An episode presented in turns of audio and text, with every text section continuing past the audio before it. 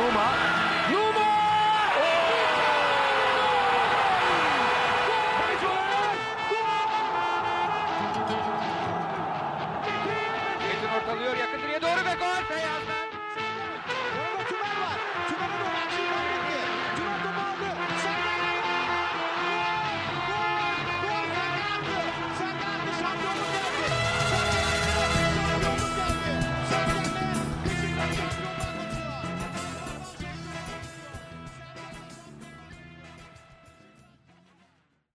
Artı Beşiktaş Podcast, Beşiktaş Malatya Spor maçı ve Beşiktaş gündemi hakkında konuşacağımız Artı Beşiktaş'ın ikinci sezonu birinci bölümüne hepiniz hoş geldiniz arkadaşlar.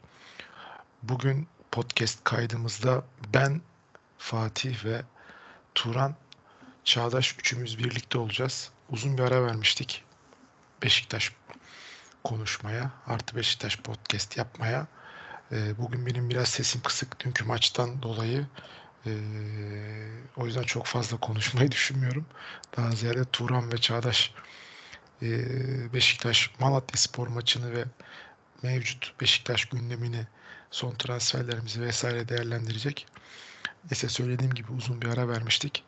Artık bu tarihten sonra umarım bu tarz aralar vermeyeceğiz. E, maç sonralarını, Beşiktaş gündemini konuşmaya devam edeceğiz. Şimdi ben pası Çağdaş'a atıyorum. Çağdaş sendeyiz. Herkese merhabalar. Uzun bir zamandan sonra tekrardan karşınızdayız Artı Beşiktaş Podcast yayınıyla. Ee, Fatih'in de söylediği gibi e, bundan sonra olabildiğince e, her maç sonrasında e, yeni yayınlarla, e, yorumlarımızla ve hani katılımımızla e, sizlerle birlikte olacağız. E, o nedenle hep beraber tekrardan hoş geldin diyorum ben sizlere. Hoş geldiniz diyorum sizlere. Ben de merhaba diyeyim. Fatih başlayabilirsin abi. Sesim biraz iyi olmadığı için az önce de söylediğim gibi ben çok fazla detaya girmek istemiyorum. İdare eder ya. İyi tamam abi o zaman şöyle diyelim.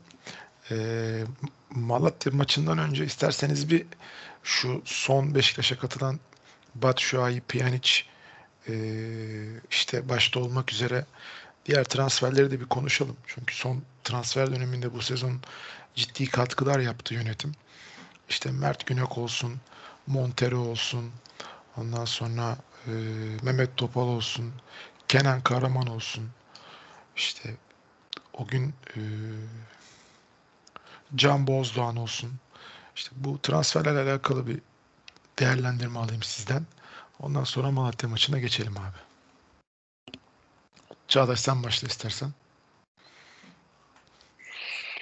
Ee, tabii ki Fatih. Şöyle hani bu sene TFF'nin geri getirdiği 3 yerli statüdeki oyuncuyu ilk 11'de daha doğrusu sahada bulundurmak zorunluluğundan dolayı e, ister istemez tüm yönetimlerin eli bu konuda bağlandı. E, ama Beşiktaş bu anlamda e, olumlu adımlar attı. Geçen seneki şampiyon kadroyu koruyup üzerine yeni e, takviyelerle e, bence gene şampiyonluğun en büyük adaylarından bir tanesi hatta belki de teki diyebiliriz. Ki bugünkü maçlardan bu haftaki maçları izlediğimizde de bunları göreceğiz gibi geliyor bana. Herkes ben aynı fikirde olacaktır. Yani yerli statüsünde olarak baktığımda Mert Günok'un kaleye gelmesi bu anlamda bizim elimizi biraz daha güçlendirir. Zaten Ersin'in geçen seneki performansının sonlara doğru olacak yükseltmesi ve bu sene de e, onun devam ettirmesi olumlu bir işaret ama Mert gibi bir kalecinin e, tecrübesiyle yedekte bulunması bence defansif anlamda gücümüze güç kattı. Onun haricinde e, onlarla beraber gelen e, Kenan Karaman, Mehmet Topal e, bu anlamda oldukça e, önemli katkılar sağladı ki Mehmet Topal bence tecrübesi ve verilen e, maaş neticesinde oldukça iyi bir transfer olarak bakıyorum ben buna. Benle aynı görüşü paylaşmayan Beşiktaş taraftarlar olabilir. Onlara da saygı duyuyorum ama e, bence hem oynanabilir, yani oyun içerisindeki pozisyon değişikliği anlamında gerekse stoper gerekse defansif orta saha özellikleri neticesinde e, iyi bir alternatif yerli statüsünde olması. Kenan Karaman milli takımın yani milli takımda yer alan e, gurbetçi bir oyuncumuz. O anlamda da hani hem kanatta ve forvette de değerlendirebilmesi açısından yeri geldiğinde e, kanat oyuncularımızın performansının düşük olduğu ya da sakat cezalı olması durumunda da orada değerlendirebilecek hem Gökhan Töre alternatif hem de e, Batshuayi'ye alternatif olabilecek bir oyuncu. O anlamda e, yapılan transferleri yerli statüsüne göre iyi buluyorum. E, yabancıları da ben hani O anlamda Turan'ı bırakmak istiyorum yorumları yapmak. Turan devam edelim abi senle yabancı transferlerle alakalı. Abi yabancı transferler. Önce şeyle başlamak lazım. Tabii Rozi ve şey çok önemliydi. Raşit çok önemliydi. Onların devam etmesi, işte Beşiktaş'ı seçmesi. Hem şeyimiz böyle karizmamızı çizdirmemiz açısından önemliydi. Hem de büyük beklentimiz yoktu. Oydu yani. Öncelikle o ikisinin devam etmesiydi. O işi gayet pürüzsüz çözdük. Ondan sonra üstüne Batshuayi en son artık son dakika hiç tahminimiz olmadı. Bütün planların böyle baştan yapılacağı, bütün böyle daha transfer dönemini boşa çıkaran Pjanic geldi. Yani bundan daha olumlu bir transfer dönemi herhalde mümkün değil. Yani ben de baktığım zaman son dönemde yapılan ciddi transferler oldu tabii. Hani ta Serdar Bilgil'den bugüne olarak düşünebiliriz ama yani bir önceki seneki kadroyu koruyup üzerine bu şekilde takviye, takviye yapıldığı bir transfer dönemini ben daha hatırlamıyorum. E, Pjanic tabii kendi futbolcumuz değil. Batshuayi de kendi futbolcumuz değil. E, ama en azından baktığın zaman bir sene bile bu adamları izleyebilecek olmak belki Batshuayi olur da Pjanic'i mümkün değil alabileceğimizi zannetmiyorum daha sonra. Belki bu adamları izleyebilecek olmak bir sene bile bize inanılmaz zevk verecektir.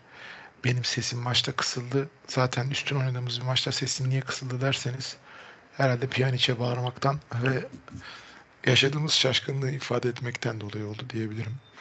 Şimdi çok değişik bir istatistikle başlamak istiyorum. Ee, geçen seneki en çok gol attığımız maç olan bize şampiyonluğu getiren maçlardan bir tanesi olan Hatay Spor maçını açtım şu an. Geçen seneki Hatay Spor maçında toplam yaptığımız pas 588 pas yapmışız. Hatay maçında 588 pas yapmışız. Rakibe 361 pas yaptırmışız. 7-0'lık geçen seneki Hatay Spor maçında.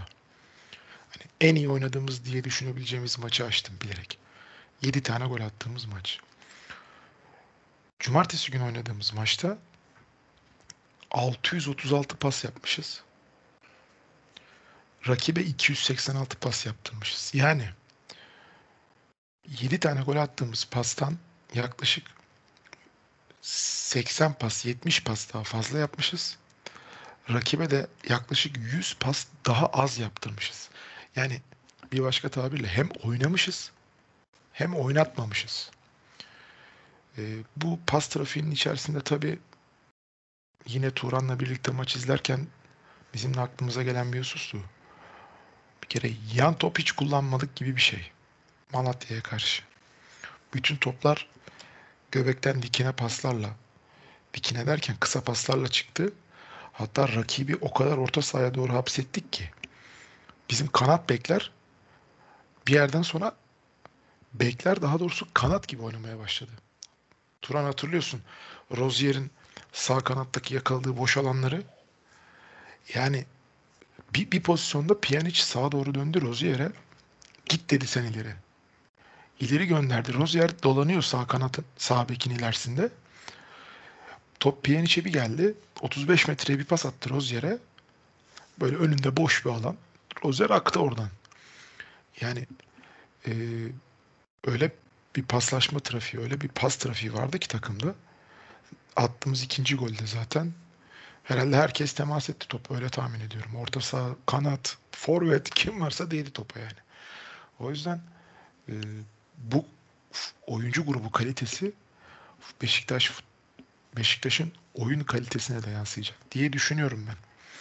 Evet böyle direkt olarak Malatya maçına geçmiş olduk. Bundan önceki oynamış olduğumuz maçlarla ilgili çok fazla yorum yapmayalım. Yapmayacağım. Yapmamayı düşünüyorum. Çünkü uzun bir ara vermiştik zaten. Şimdi o araya da geçmişteki olayları konuşmanın pek bir manası yok. Bundan sonra önümüze bakacağız. Daha sık, daha çok kayıtlar almaya devam edeceğiz diye umuyorum. Turan sen devam et istersen Malatya maçı ile ilgili. İşte heyecanlı bir gün. Uzun bir aradan sonra maça gitmenin heyecanı. İşte yeni transferleri göreceğiz. Müthiş girdik tüyler diken diken takım başladı. Hakikaten bir, o 10-15 dakika büyülenmiş gibi olduk bütün tribün. Ben 17. dakika falan herhalde dedim şey 40 kafayı kaldırdım dakika kaç diye 40 falan zannediyorum. Bir baktım 17 daha. Gerçekten müthiş bir başlangıç. Dediğin gibi herkes katılıyor oyuna. Enkudu başka bir esiyor sağdan. Pjanic şey maestro çeviriyor takımı kenarlardan Rıdvan giriyor Rose giriyor arkada şey biraz geçmişe göre şey olmasına rağmen biraz temposu düşük olmasına rağmen Raşit katılıyor. Orada biraz sanıyorum piyaniste de bir rol dağılımı vesaire var ama bu arada şey Raşit'le ilgili de böyle bir şey Twitter'da böyle yok Ekrem Dağ gibi oldu bilmem ne gibi oldu böyle saçma sapan bir şakalar makalar dönüyor. Biraz tatsız onlar yani bu kadar bu adam geçen senin MVP'si hemen ilk maçta biraz etkisiz oldu diye böyle muhabbetlerin dönmesi pek şımarıklık biraz hoş değil. Onun dışında hakikaten önde şey ısırıyor. Ee, Batu ısırıyor. Müthiş bir hakikaten 10-15 dakika yaşadık. Ondan sonraki o dönem biraz hakemin biraz şeyin yat Malatyalıların oyunu soğutması, yatması vesaire derken bir böyle bir 10, 15. dakikadan sonra bir oyun soğudu.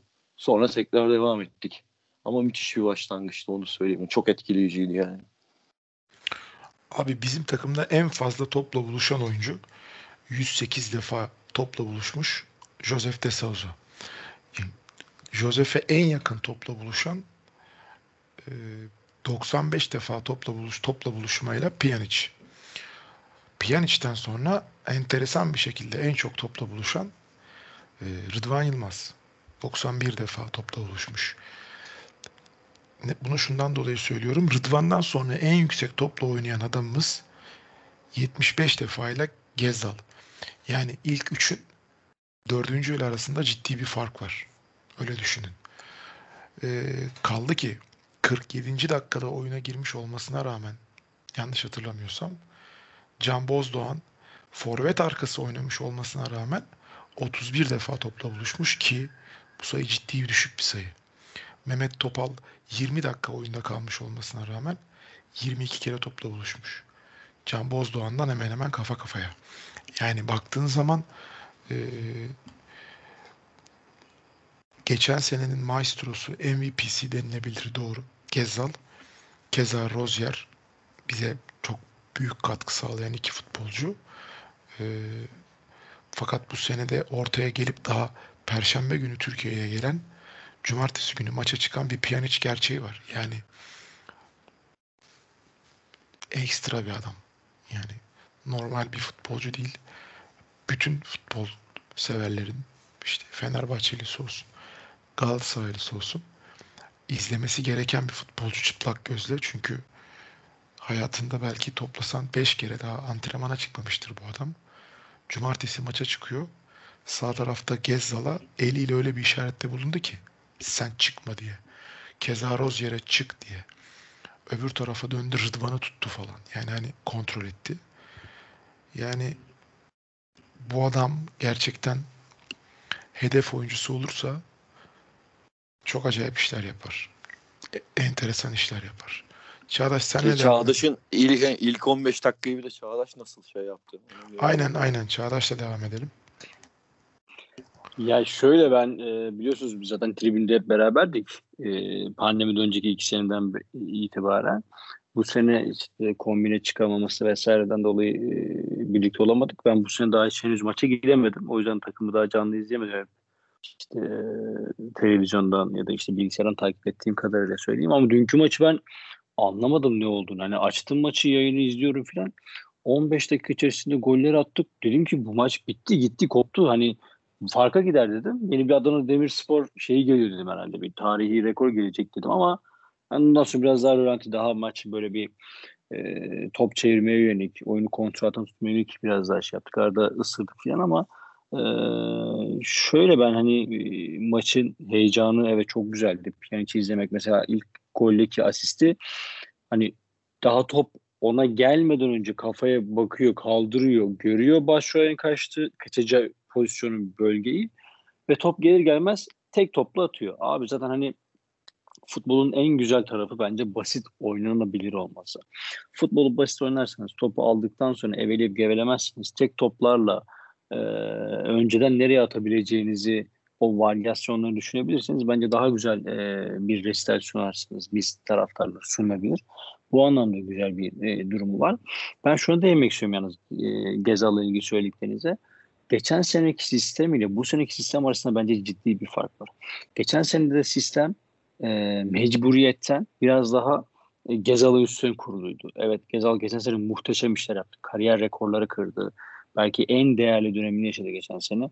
Bunun nedeni e, Sergen'in oyun, sistemi. E, bizim Royzer'le ikisi sağ kanatta iyi anlaşmasından ötürü inanılmaz bir sağ kanat organizasyonları yaptılar ikisi.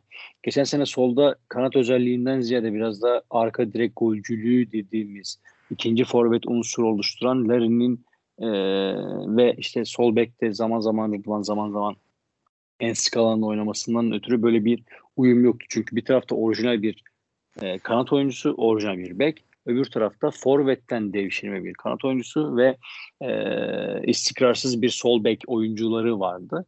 E, o nedenle böyle bir şey olmamıştı. Ama bu seneki sistem çok daha farklı. Bu sene bence merkezden e, kenarlara yalan ve dediğiniz gibi yani Tuğra dediği gibi bir maestro olarak için e, bu görevi üstlenecek olması o nedenle Gezal biraz daha sönük kalmış oldu. Ben de sana o şey konusunda katılıyorum. Ekrem Dağ gibi oldu. Evet, ilkokulunda komik gibi görünebiliyor ama ondan sonra düşünüldüğünde aslına bakarsanız e, çok hoş olmayan bir benzetme. E, ama ilerleyen zamanlarda Gezal da bu e, ortama ayak uyduracaktır. Çünkü orta alanda pas yapma trafiğimiz çok iyiydi. E, attığımız ikinci golde hani az önce seninle onda konuştuk. O, o videoyu izledik. E, inanılmaz muazzam ve neredeyse hücum hattında herkese top değdi. Paslaşmalar, kısa verkajlar, üçgenler falan oldukça muazzam bir e, iş çıkartıldı bana göre. E, bu golleri bence bu sene çok daha izleyeceğiz. Merkezden gelmek. Hani bu iki sene öncesinde kanatta, kanat organizasyonuyla gelmeye çalışıyorduk Kovarejma varken. E, ama artık bence daha böyle merkezden giden bir e, oyun anlayışımız olacak diye düşünüyorum. Şimdi bazı opta verilerine bakalım. Ee, yani takip etmeyen arkadaşlar da bizi dinlerse öğrenmiş olur en azından maçla alakalı. Ee, Yeni Malatya Sporu konuk ettiğimiz 4 Süper Lig maçının 3'ünü kazanmışız. Gol atamadığımız tek iç saha karşılaşması 2019-2020 sezonunda 2-0 mağlup olduğumuz maç olmuş. Yine e, bir başka opta verisinde Yeni Malatya Spor'un Süper Lig tarihinde Beşiktaş'tan daha fazla mağlubiyet aldığı tek takım Trabzonspor'muş. Bize 6 defa mağlup olmuşlar. Trabzon'a 7 defa mağlup olmuşlar. Ee, bir başka opta verisinde de Beşiktaş bu sezon oynadığı 3 Süper Lig maçında gol yemeyen Beşiktaş lig tarihinde sadece 2 sezon üst üste 4 gole kapamaya 68 ve 68-69 ve 85-86 sezonlarında sadece e, yine benzer bir istatistik sergilemişiz. Turan peki oyuncu değişiklikleri hakkında ne düşünüyorsun abi? Yani özellikle bir zorunlu oyuncu değişikliğimiz oldu. E, ondan bir sonra... Oyuncu değişikliğinden önce bir şu ha. şey Raşit mevzusunda ben de bir şey katılayım. Bir Çağdaş'a ekleme yapayım. Geçen tamam. sene dediği gibi hakikaten şeydi. Raşit daha çok böyle oyun kurucu gibiydi. Ortada zaten Atiba şey ağırlıklı, Joseph ağırlıklı oynadığımız için orada hakikaten bir oyun kurucuya kanat gibi ihtiyaç da vardı. Öyle ama şimdi tabii orta sahada bambaşka bir, bir şey var yani. Mutlaka Raşit de aptal bir adam değil. Bu adam da mutlaka biraz daha ona ayak uydurup kendine bambaşka bir rol çözecek ve ikili bir oyun kurucu sistemle biraz daha hafif bir uyum. Orada hocanın da şeyi olur bambaşka bir takım izleyeceğiz o oyun gelince. Bir tık daha üste çıkacak diye düşünüyorum. Ya Raşit Gezal konusunda şöyle abi. Bu adam geçen senenin süperstarı. Süper Lig'in süperstarı. Sadece Beşiktaş'ın değil. Tek başına Beşiktaş'a şampiyonluğu getirdi diyemeyiz belki ama çok büyük oranda katkı yaptığını söylemek mümkün. Bu takımın bir numarası. Bence hala da bir numarası yani. E tabii şu an yani şu anki futbolcular arasında bu takıma en çok kim katkı yaptı dersek açık karar Raşit Gezzal'dır. Ee, ancak bu sene yapılan transferlerle farklı bir seviyeye atladığı için takım Gezzal'ın tabii Batu abinin ondan sonra Teşeyra'nın işte Pjanic'in arkasında kaldığı da bir gerçek isim olarak. Fakat e, Beşiktaş'a katkı verme olarak böyle bir durum söz konusu değil. Hatta bazı spor yazarları değinmişler. Yine gözümüzün önünde olmuştu bu ilk yarı. Bir korner pozisyonunda Pjanic korner kullanmaya doğru giderken alışkanlıktan dolayı muhtemelen Barcelona'da falan korner atan bir topçu olduğu için genelde ve de milli takımda da kendi kornerlerini onunla Pjanic kullanıyor. Ee, Gezal'ın da o bölgeye hareketlendiğini gördü. Sonra Gezal da onun oraya doğru gittiğini görünce sen git kullan. O ona bıraktı. O evet o Evet güzel bir jestti. güzel. Ee, Kim kullandı orada en son? Pjanic kullandı. Ha, Pjanic gitti değil mi? Tamam. Pjanic kullandı. Yani e, o yüzden ben Gezal'ın öyle bir hani kendi geçen seneden dolayı bir tribe gireceğini veyahut da arka planda kalacağını falan düşünmüyorum asla. Gezal da çünkü e, sürpriz bir futbolcu. Her an ne yapacağı belli olan bir adam değil. İki top atar maçı fişini çeker yani. Sergen de böyle bir duruma tamam şey e, kredi vermez. İnternette de öyle sosyal medyada falan çok konuşulanları da dikkate almamak lazım. Yani o bir espridir. Bence boş bir espridir, komiktir. O kadar yani bir öyle Vallahi kimsenin komik ko- komik bile değil ya Ya abi. Neyse. ya yani Sevimsiz. sevimsiz bir espri de o daha doğru aynen. Şimdi abi 43. dakikada Bu adam teşhir- seni şampiyon yaptı ya. ya abi Yani daha şey önce yani daha 3 ay önce Gezzal Gezzal'a kimse laf söyleyemez. Gezzal gelecek diye millet e, ha- havalimanlarında yattı biliyorsun yani. Geçelim o konuyu neyse. Şimdi 43. dakikada e, ondan önce bir 20. dakikada Vida Wellington değişikliği yapıyoruz.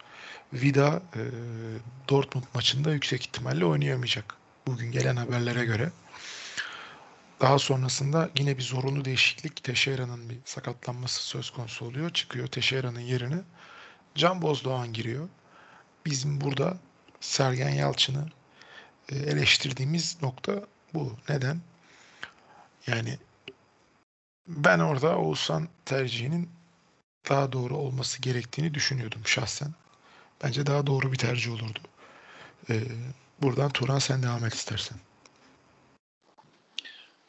yani sana ben de katılıyorum. Şimdi böyle bir hype oldu tabii. Şöyle Can'a Ümraniye maçından bir böyle bir, bir şey yeni bir çocuk işte şöyle böyle fiziği böyle biraz hoca da röportajda şey yaptı. İyice o hype yükseldi de şimdi o maçta o kalitenin orasına tribünün önüne Oğuzhan varken o çocuk girmese daha iyi olurdu. Bir yani bir bir Oğuzhan'ı görseydik. Mesela şimdi şey dedik. O Gezal, e, Pjanic orada bir de Oğuzhan'la o üçlü kaliteyi görseydik sanki başka bir şey olurdu. Yani Yani şöyle yapabilirdi mesela kendi fikrim bu tabii. Teşera'yı çıkarıp Oğuzhan'ı içeri atsaydı 69'da da Pjanic'i çıkarıp yerine Can'ı koyardı mesela. Hani 69'da Pjanic çıktı yerine Mehmet Topal girdi ya. Mehmet Topal'ı hiç almana gerek yoktu zaten 3-0 önde olduğun maçta bence. Orada Pjanic'i alırdın yerine Can Bozdoğan'ı koyardın o. Ümraniye Zaten. maçındaki hype durumun yani Ümraniye maçındaki yükselişinin karşılığı olarak da nereden baksan 20 dakika 25 dakika hatta sahada kalmış olurdu çocuk. Ee, o sürede onun için yeterli olur. Çünkü 43'te aldığımızda kesinlikle. Evet 43'te oyunu aldıktan sonra çocuğu göbekteki özellikle De Souza'nın en az iki pozisyonda gözümüzün önünde e, Oğuzhan'ın ısrarla elleriyle önünü göstermesine rağmen dönmedi o tarafa. Riskli gördü o o topu kullanmayı. Döndü kanada Enkudu'ya ya da sağ tarafa doğru Rozier'e doğru döndü. E, Gezzal'a da değil yani. Hani daha ilerideydi Gezzal. Birkaç pozisyonda bu gözümüzün önünde oldu benim hatırladığım. Ee, ilk yarı değişiklikleri için ikisi de mecburi gerçi ama Çağdaş. Vida Wellington'a bir şey demiyoruz. Hani o seçeneği yok. Ama Teşera can değişikliğine ne diyorsun? Şöyle ben de evet size bir anlamda katılıyorum. Oğuzhan'ın olması e, hücum gücümüzü çok daha arttırabilirdi. Ama belki de şey düşünüyorum şimdi hani siz dedikten sonra bir e, aydınlanma geldi bana da. Acaba hani mücadele gücü biraz daha yüksek Yok e, değil. olduğu için mi Can'ı aldı hani fizik gücü bilmiyorum. Hani ben Can'ı hiç ilk defa izledim. Ben Ümraniye hazırlık maçını da izlemedim. O yüzden e, bir şey diyeceğim ya da Almanya'daki kariyerini bilmiyorum. O yüzden diyorum hani öyle bir şey olmuş olabilir. Ama bence de Oğuzhan tercih edilmeliydi diye düşünüyorum. Ama e, şu da var. e, hani antrenmanlardaki performansları nedir ne değildir. Hani bunları da bilemiyoruz. O nedenle ama e, hocanın bir bildiği vardır diyerek sadece hani geçiştirebiliyoruz. Ama ben bana kalırsa da Oğuzhan olması gerekiyor. Mutlaka hocanın bir bildiği vardır ama e, burada hani sadece kendi içimizde bir değerlendirme yapınca e, böyle bir nokta hakkında konuşuyoruz. Yani biz burada çıkıp hocayı hocayla alakalı bir ahkam kesmiyoruz. Hani böyle bir tercih bana göre, Turan'a göre, sana göre daha doğru olurdu diye değerlendiriyoruz. Mutlaka hocanın bir bildiği vardır. Daha Ya, sonrasında Tabii ki şey. hoca- hocanın bildiği konu ayrı kıta. Şimdi o günün sonunda işe baktığın zaman yapılan işe şimdiki candaki o bakış düştü herhalde bir miktar. Tabii yani Tabii o taraf- hype düştü. Şimdi candan bir kısım kaybettik. E Şimdi Oğuzhan'ı 5 değişiklikte tamam ikisi tamam sakatlık. Mehmet Topal'ın girdiği yerde Oğuzhan girmiyor. E o bu çocuk da demeyecek mi kardeşim ne oluyor? Ya gün sonunda ikisinde de eksi var yani. Hoca ile. Oğuzhan, Hoca ile Oğuzhan arasında bir böyle bir soğukluk demeyeyim de böyle bir yani bir uzaklık bir böyle bir mesafe olduğunu düşünüyor musun? Yani hoca sence Sergen Yalçın e, Oğuzhan Özyakup'la arasında böyle bir az da olsa bir mesafe var mı sence?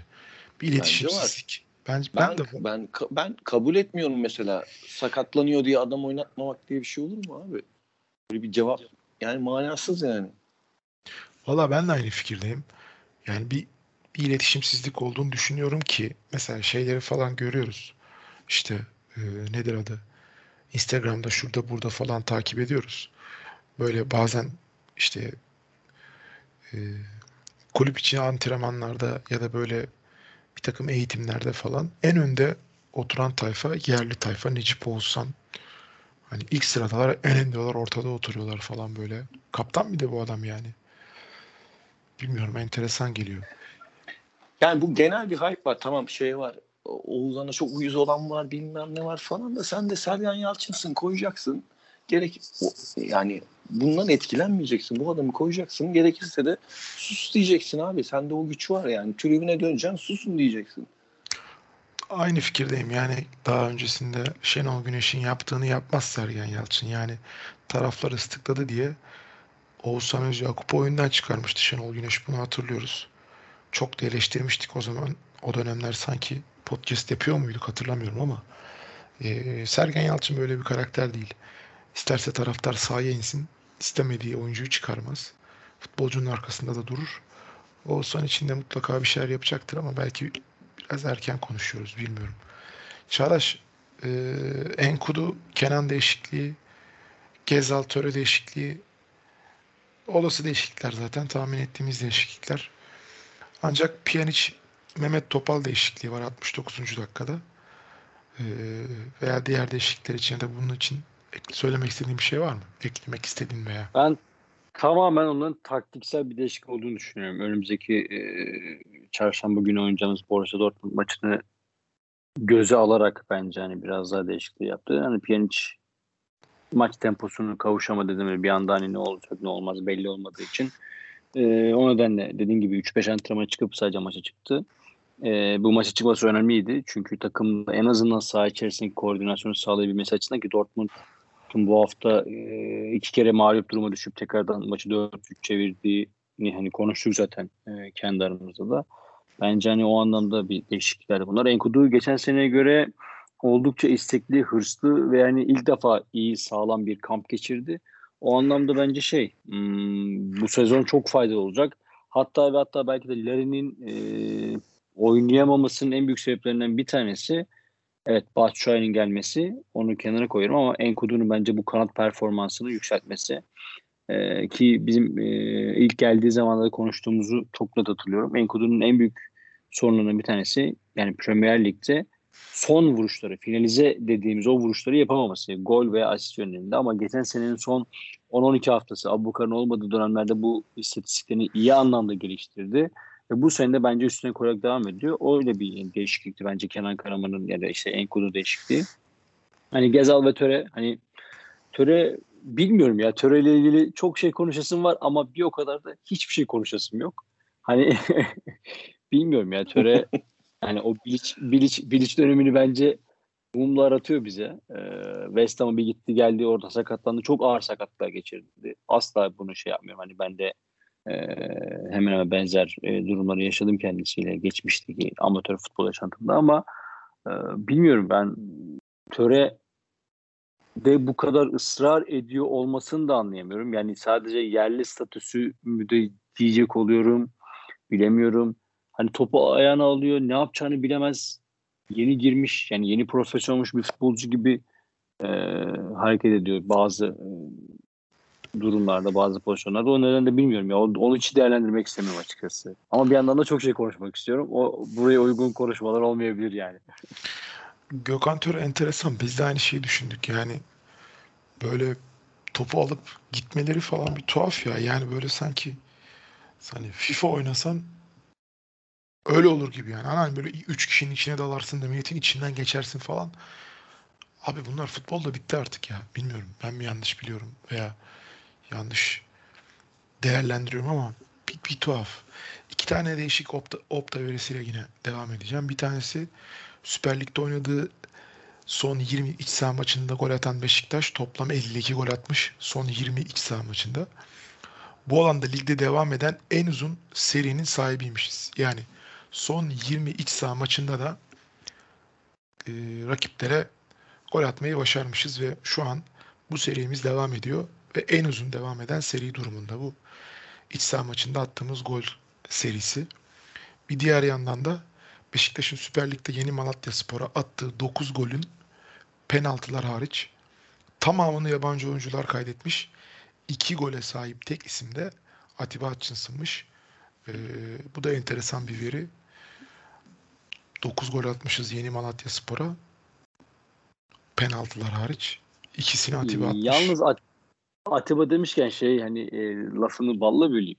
Şunu fark ettiniz mi bilmiyorum. Şimdi Andı, e, Atiba'nın Kanada'da attığı golü gördüm ben. E, dün akşam diye de bu sabah hatırlamıyorum. E, Twitter'da. Ön yani adam resmen tabii adam resmen hani defansif orta sahadan ofansif orta sahaya evrildi Sergen'le evet. beraber. Yani yani yarı 8 yarı 10 numara oynadı geçen sene çoğu maçta yani kaçta geçen sene yanlış hatırlamıyorum olabilirim emin değilim ama bir 6 ya da 8 tane gol attı. Ve hepsi dediğim gibi ya ön direğe ya arka direğe koşular. Hani zaten evet kornerlerde attığı goller vardı. İşte yükselip de arka direkte kafa vuruşları veya e, yayla penaltı noktası arasından vuruş yaptığı kafa topları vardı ama inanılmaz dedi. Geçen seneden bu zamana böyle bir hani golcülük sıfatının ön plana çıktığı bir durum var Atiba'da ki vuruşlarının e, hani bisküvi kırmaz denen bir e, tabir vardır. Hani bisküvi kırmayacak kadar e, yumuşak vuruşları vardır ama o kadar akıl dolu koşular yapıyor ve o kadar güzel yerlere bırakıyor ki topları.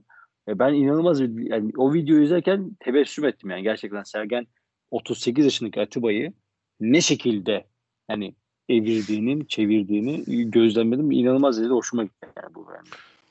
Sergen şey seviyor ya. Kanadalı seviyor. Larin'i de forvetten Kanada çevirdi biliyorsun. Atiba'yı da defansif orta sahadan o te, te, te, tesadüf o ya. Ulan geçen seneki Atiba'nın attığı gole bakmaya çalışıyorum da Süper Lig'de 8 gol atmış Atiba geçen sene. Enteresan. Bakıyorum. Özür... Doğru hatırlıyormuşum. 6 ya da 8 hatırlıyorum ama bilmiyorum. Yok yok özür dilerim. Süper Lig'de geçen sene 4 gol atmış. 8 asist yapmış. Atiba için Yanlış hatırlıyormuşum. Atiba için 8 asist ciddi bir asist ama. Çağdaş. Geçen sene 36 maç oynamış Süper Lig'de. 36 maçın e, 4 gol, 8 asist, 4 sarı kart, hiç kırmızı kart görmemiş. E, bir defa oyuna girmiş. Sonradan girmiş 17 defa oyundan çıkmış. 35 maçta da ilk 11 sahaya çıkmış. Sadece Süper Lig verisinden bahsediyorum. Diğerlerine bakmıyorum. Atiba çok büyük karakter. 1983 doğumlu. 38 39 yaşında mı oluyor? Kaç yaşında oluyor? 38 yaşında galiba. Ee, yani büyük bir karakter. Beşiktaş'ın emekçisi diyebiliriz yani hani son 10 yılda Beşiktaş'ta en çok akılda kalan isimlerden birini say desen herhalde herkes çoğu insan Atiba der diye düşünüyorum. Ee, Atiba skora katkısı olan skora çok katkısı olan bir futbolcu olmuş olsaydı işte Alex gibi mesela çok başka bir futbolcu olurdu. Çok başka bir Atiba konuşurduk diye düşünüyorum. Ama hala bu haliyle bence Atiba bu sene çok fazla bir sakatlık veya bir aksilik olmazsa forma şansı bulmaz diye düşünüyorum.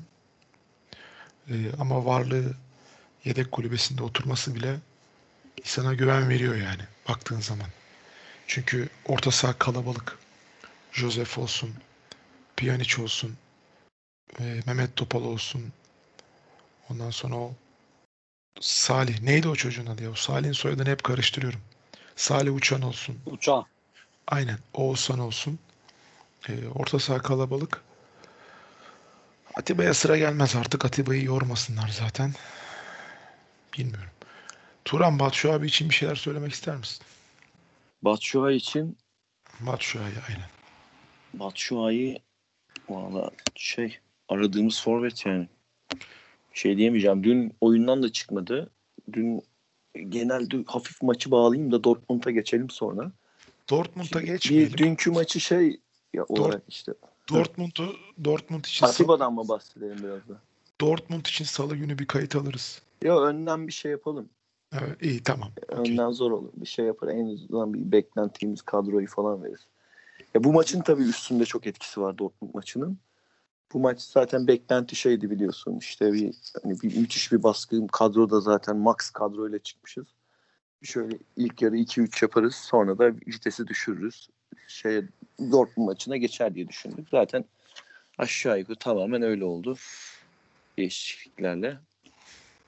Ama her değişiklikte biraz da doğal olarak kalite düştü. Hani biz artık çarşambaya kilitlendik diyebilirim. Yani bir, bir, bir ciddi bir lig maçı daha test edebiliriz. Hatta orada belki Çağdaş'ın dediği gibi yedileri altıları da görebiliriz. Bence çok üstüne gitmedi takım. Eğer e, hoca atıyorum Dortmund maçı olmasaydı veya bir Avrupa Kupası maçımız olmamış olsaydı hoca eğer e, bu değişiklikleri yapmasaydı takım da başladığı tempoya devam etseydi Malatya maçında ciddi bir fark olurdu diye Şov, düşünüyorum. şova şova dönerdi muhtemelen. Tabii, yani. yani. Biz tö töreler işte canlar Tabii biraz tabii şey tabii. görünce Mehmet Topallar biraz doğal olarak düştü. Çağdaş sen Teşera için bir şeyler söyle ya. Yani e, ne, ne bir sakatlık konusunu sen ne nasıl düşünüyorsun? Böyle bir bir, bir Ya- şey bir şey algısı oluştu. Falcao işte müzmin sakat falan filan. İşte yeni Falcao Teşera hayırlı olsun gibi bir algı oluştu böyle de ben buna karşıyım. E, sen ne diyorsun yani? Teşera için ne dersin? Ben de karşıyım. Şimdi hani e, Shakhtar Donetsk'ten direkt Çin'e gitti diye hatırlıyorum ben. Yanlışsam düzeltin. Şimdi Öyle, Avrupa doğru. futbolundaki yani Ukrayna futbolu biraz daha sert fizikli mücadele yüksek olduğu bir lig e, bildiğim kadarıyla. Ama Çin Ligi öyle değil. Hani görüyoruz Çin Ligi'ndeki durum ve hani futbolcuların oraya neden gittiğini de çok iyi biliyoruz. Hatta Çin e, devletinin bununla ilgili olarak e, Futbol Federasyonu yaptığı yüksek paralar vermeyin baskısını da biliyoruz ki Çin'de çok yumuşak bir futbol var. Hani o anlamda Alex'in orada biraz daha ya da tek şehre nasıl sesleneceksek artık e, fiziksel mücadele anlamında gücünü çok kullanmadığı ve oradaki yedi antrenman e, temposunun çok yüksek seviyede olmadığını düşünüyorum. Ben bu nedenle hani e, hani sakatlıkları çok müsait bir kas yapısı olduğunu düşünüyorum. Ki zaten geçen hafta gibi bir önceki maçta ilk oyunda işte gol attığı e, Karagümrük maçında da çok fazla sahada yoktu. Çok fazla pozisyonlarda yoktu ama öyle olması gereken bir zamanda öyle olması gereken bir yerdeydi ki sadece topu kalecinin uzanamayacağı köşeye bırakmakla hani, ve o da yetti zaten. Hani bir dediğimiz hani yıldız futbolcunun yapması gereken her şeyi orada yaptı. Çok koşmadan, mücadele etmeden ki sakatlığının da tabii ki neticesinde olduğunu düşünüyorum bunu. Ee, bu maçı da hazır olmadan e, yani tekrar o sakatlığı atladı. Evet milli ara vardı ama tam düzelmeden e, çıktı ve Sergen kendisinin bizzat ilk 11'de oynamak istediğini e, ilettiğini ben okudum. Hani sonradan girmektense ilk 11 oynamayı ve sonra işte oyundan çıkmayı tercih ederim gibi bir yaklaşımda bulunmuş. Oyunda kaldığı süre içerisinde yaptığı boş koşular, alan yaratma ve hareketli bir şekilde topu alıp verme isteği, üçgen oluşturma durumu oldukça e, şeydi ben istekli bildiğim kadarıyla.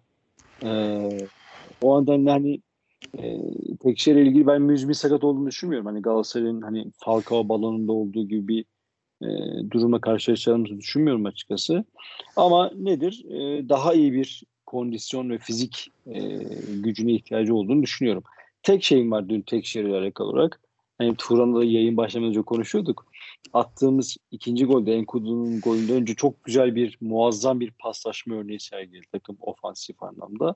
Ama son pozisyonda Tekşehir'e şut çekti ve adamın bacağından sekip Enkudu'nun düştü ve Enkudu öyle gol yaptı. Ama orada aslında Enkudu'nun kaçsını ya daha doğrusu Verkaç'a girdi orada belli. Önce atıyor e, Joseph'e, Joseph Tekşehir atıyor. Tekşehir orada bir salsa böyle ayak ucuyla arka tarafa doğru Enkudu çok güzel bir gol attırabilirdi. Belki de hani e, evet yıldız futbolcular bunlar için vardır ama o forvet bölgesini biraz daha bencilliği bırakıp orada göze hoş geleni yapsaydı bence golün çok daha büyük bir anlamı olabilirdi. Hani böyle bir katkı sağlıyor.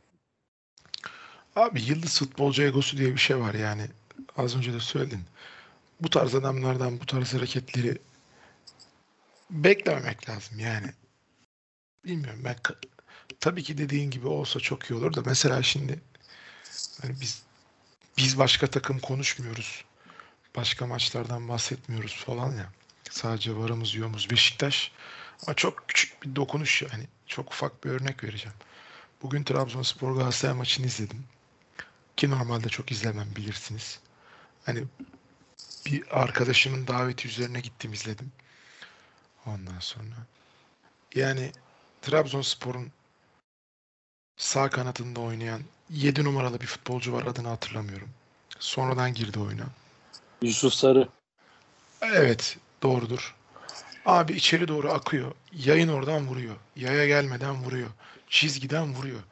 Ya kardeşim beşli savunma rakip savunmanın önünü dörtlü hücum kurgusu dizmiş Trabzon. Herif sağ kanattan tek başına içeri giriyor. Ceza sahasına girmeden sağ çaprazdan kendine göre rakibe göre sol çaprazdan şut atıyor kaleye. Abi bu nasıl bir aymazlıktır? Yani hani Teşera için biz bunu söylüyoruz da veya Batu abi için bizim maçta da Batu abi bir pozisyonda dönebilirdi sağa dönmedi kaleye vurdu mesela. Turan hatırlarsın. Şimdi bu adam ne yapıyor abi? Anlatabiliyor muyum? Yani o yüzden bu tarz yıldız egosu olan topçular bu pozisyonlarda iç saha maçlarında taraftar önünde gol atmak isterler.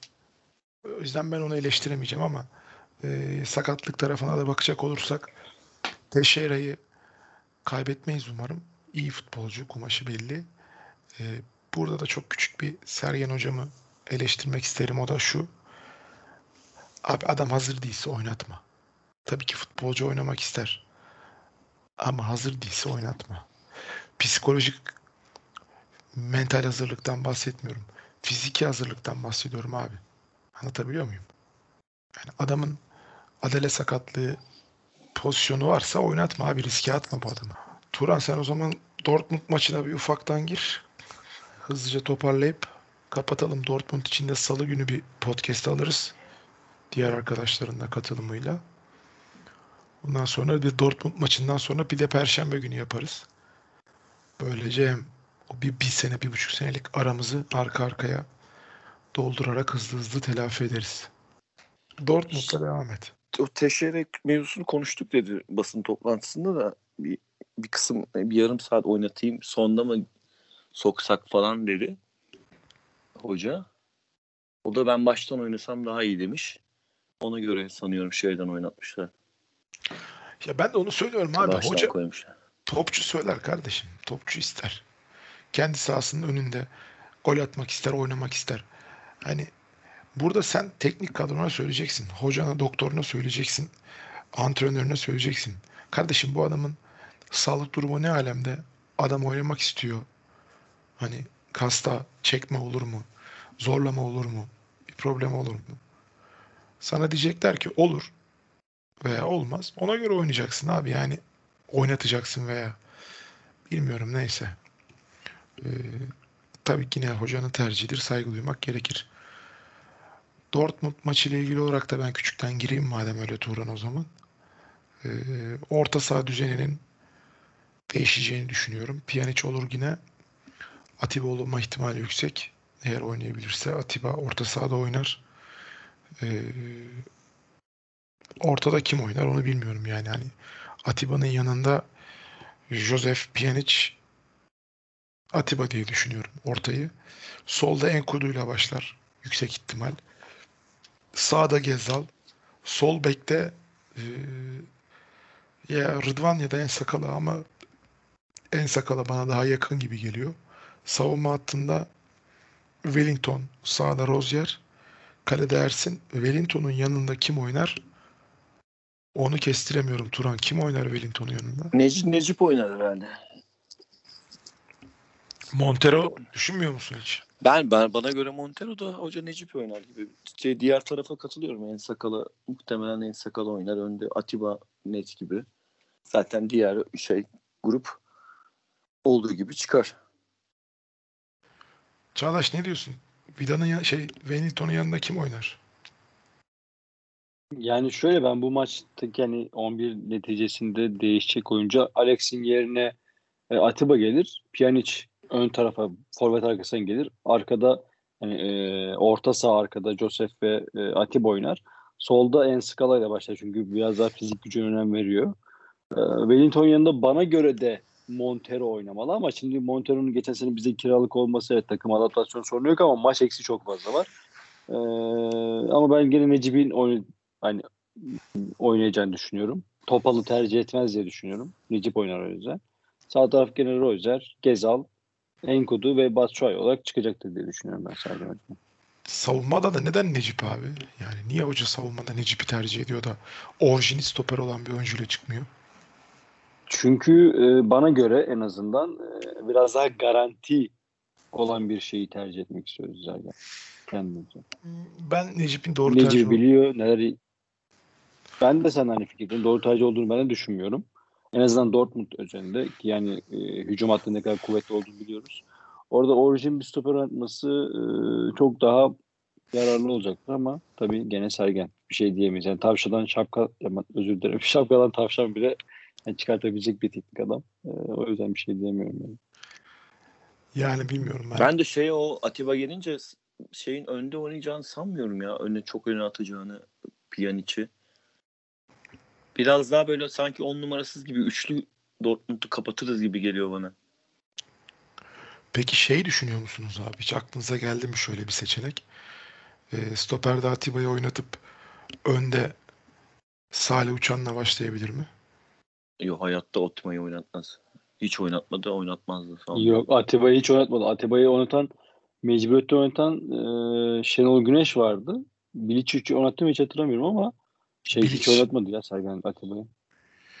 Yani çünkü Necip de orada çok tehlikeli abi. Şimdi Necip uzun boylu bir çocuk değil. Haaland'ı biliyorsunuz ayı gibi boyu var İmde'nin.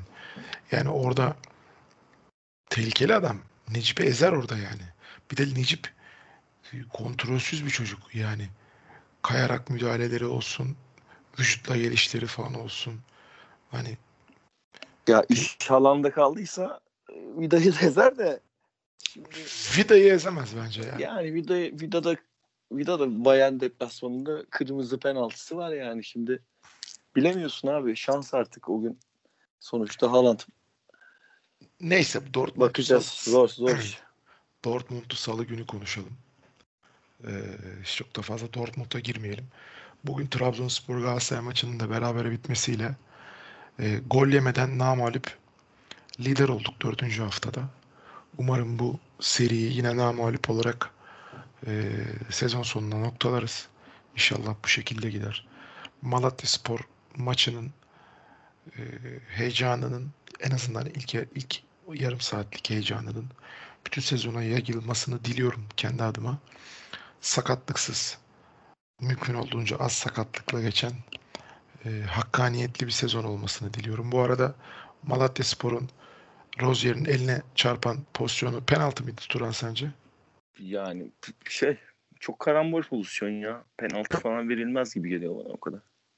Çağdaş sence penaltı mı o pozisyon? Bana göre değil çünkü el yani kol dirsekten kırık ve göğüse yapışık. Hani o bileği orada hani e, çok müdahale veya hani engelleme şansı olduğunu düşünmüyorum. O yüzden de bence verilmeyen karar doğru. Verilen karar doğru penaltı değil yani.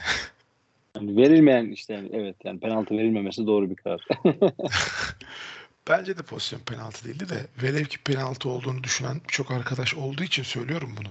O pozisyonda penaltı verilseydi, o penaltı gole bile çevrilseydi Beşiktaş o maçı en az 5-1 alırdı ya da en az 3-1 yine alırdı. Hani bu bir durum bize bir şey teşkil etmezdi. O yüzden Beşiktaş adına yine hakkaniyetli bir sezon olmasını temenni ediyorum. Mümkün olduğunca ya bu az. konuda çok şey okudum ya bugün. Çok benim hem kendi çevremden hem de Twitter'dan ya da işte sosyal medyadan gördüğüm kadarıyla hani bir algı operasyonu oluşturmaya başlandı hemen e, diğer e, takımların taraftarları hakkın e, tarafından. E, yani çok gereksiz, çok anlamsız. Hani kendi takımları e, aleyhine ve olduğu durumda bile aynı şeyi söylemeyecek insanlar sırf Beşiktaş olduğu için hani böyle bir şey e, kural koyuculuk yöntemine gidiyorlar, tercih ediyorlar. Gereksiz.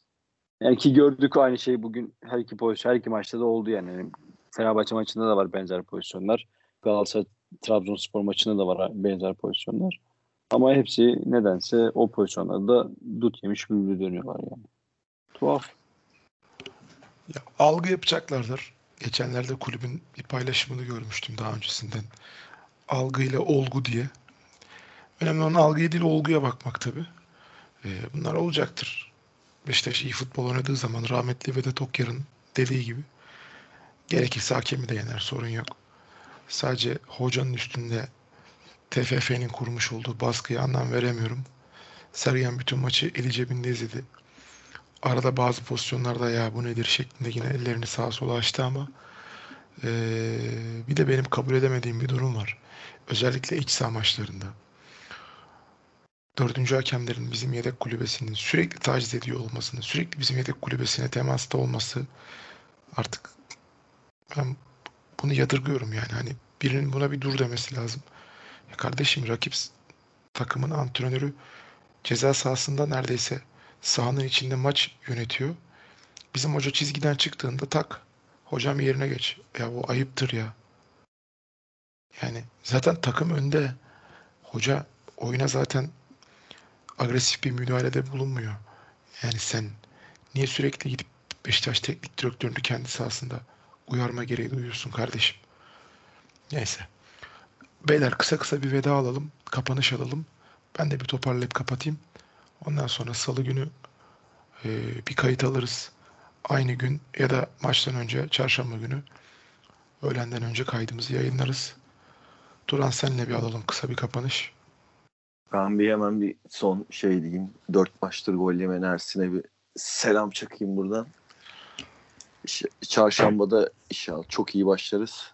Her şey yolunda gider. Saçma sapan işler olmaz.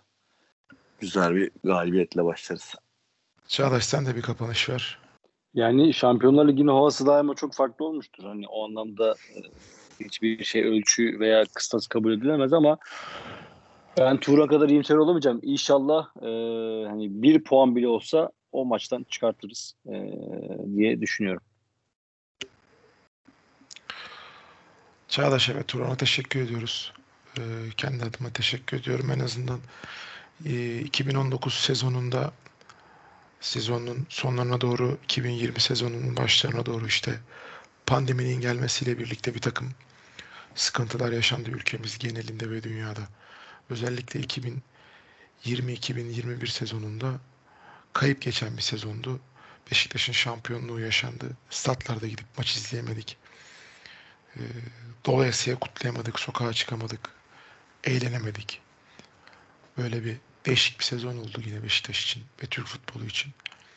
Biz de buradan e, motivasyonumuzu, enerjimizi kaybettik. Bir takım aksaklıklar yaşadık vesaire. O yüzden artı Beşiktaş olarak biz tabii bir aradaydık ama podcast yapamadık, kayıt alamadık.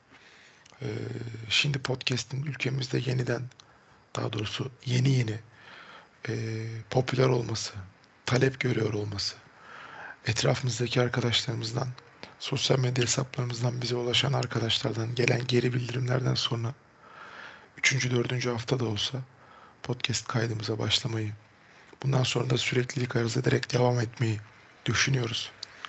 Malatya Spor maçıyla buna bir başlangıç vermiş olduk. Dortmund maçıyla ve ondan sonraki hafta lig maçlarıyla devam edeceğiz yine Şampiyonlar Ligi maçlarıyla. En kötü iki kişi, en az iki kişi, üç kişi, dört kişi, beş kişi, altı kişi artık kaç kişi olursak yayında. Bu başlangıç programı kaydı olduğu için biraz uzun sürdü. Affınıza sığınıyoruz. Bundan sonraki haftalarda, bundan sonraki maçlarda, bundan sonraki Beşiktaş gündemlerinde birlikte olmak üzere sesim biraz kısıktı. Çağdaş, Turan ve kendi adıma sürçülisan ettiysek affola. Bir sonraki kayıtta görüşmek üzere. Kendinize bakın. Hoşçakalın arkadaşlar.